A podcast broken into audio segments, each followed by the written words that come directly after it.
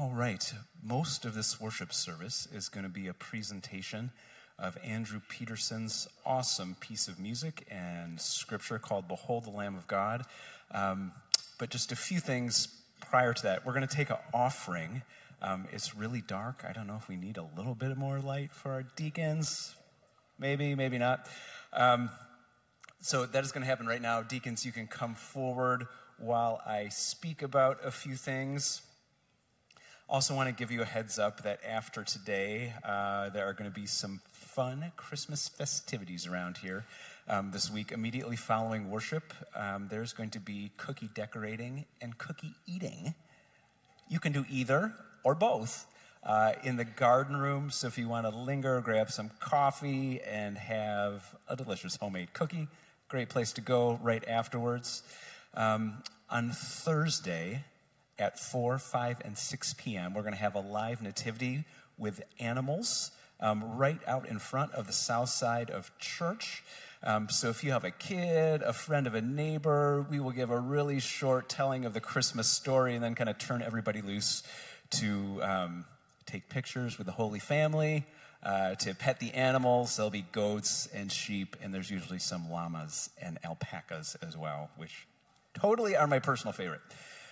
Um, and then on Saturday, it will be Christmas Eve, and we will have some services throughout the day at 3 p.m. and 5 p.m.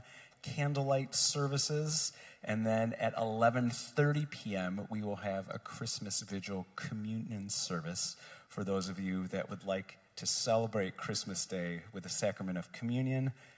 If you're a night owl, great. Many of you, God bless you. Have a deep sleep. Wake up happily on Christmas morning.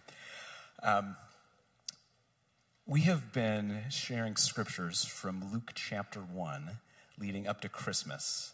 And I'm going to read a few words from Luke 1 about Mary, Jesus' mother, and her cousin Elizabeth. I think when Elizabeth words come up on the screen there in yellow, which means if you all together would be the voice of Elizabeth. This is what the Bible says. At that time, after the angel visitation, after Mary had learned that she was pregnant, Mary got ready and hurried to a town in the hill country of Judea, where she entered Zachariah's home and greeted Elizabeth. When Elizabeth heard Mary's greeting, the baby leaped in her womb. Anybody ever have this experience? And Elizabeth was filled with the Holy Spirit.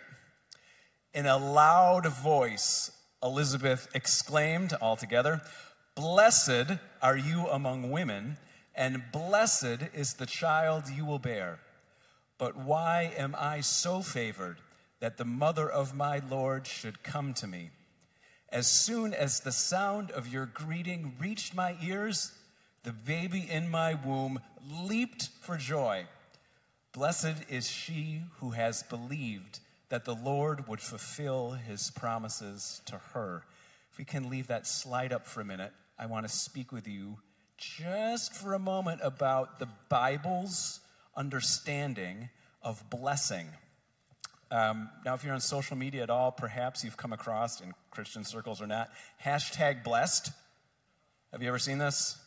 Um, typically, it's like somebody on vacation who posts, uh, you know, crystal Caribbean waters or something, hashtag blessed, and usually you feel like, I wish I was on vacation. My life doesn't feel so blessed.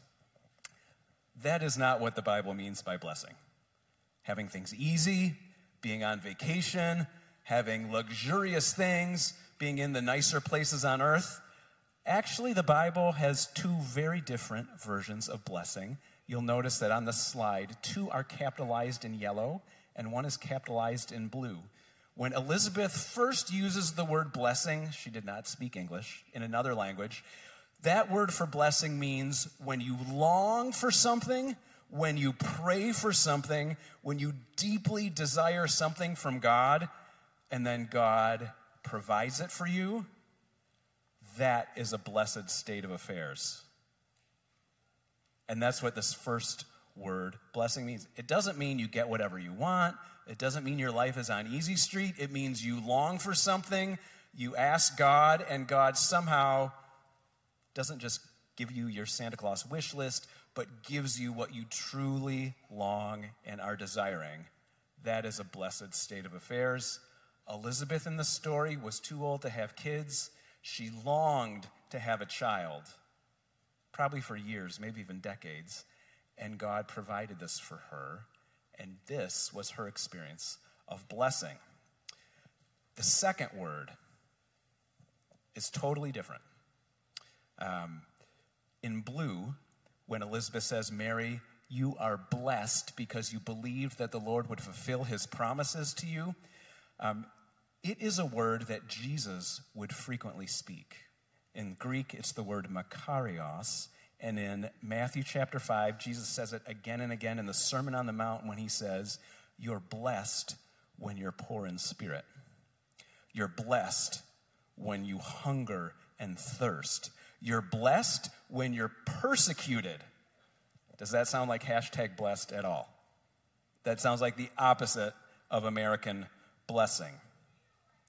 What Elizabeth is speaking over Mary here is this upside down version of blessing that when you have the courage to hear the voice of the Lord, to behold his will for you, and to say yes for it, even when there is a cost to count, that's when you are blessed. There was a count to cost, a cost to count for Mary to do the very thing that we're celebrating.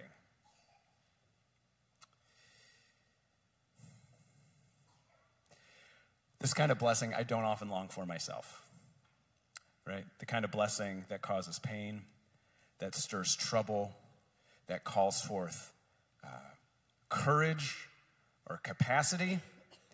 And yet, this is Jesus, the Lamb of God who takes away the sins of the world. This is His word for blessing. Saying yes, receiving the will of God, and having the courage to do it. Pray for you in this Christmas season that whatever gatherings you find yourself a part of, moments of quiet, moments of noise, being around easy people, being around difficult people, that God will give you the blessing to do His will and to see and behold the one who gives you the power to say yes and do it. Amen?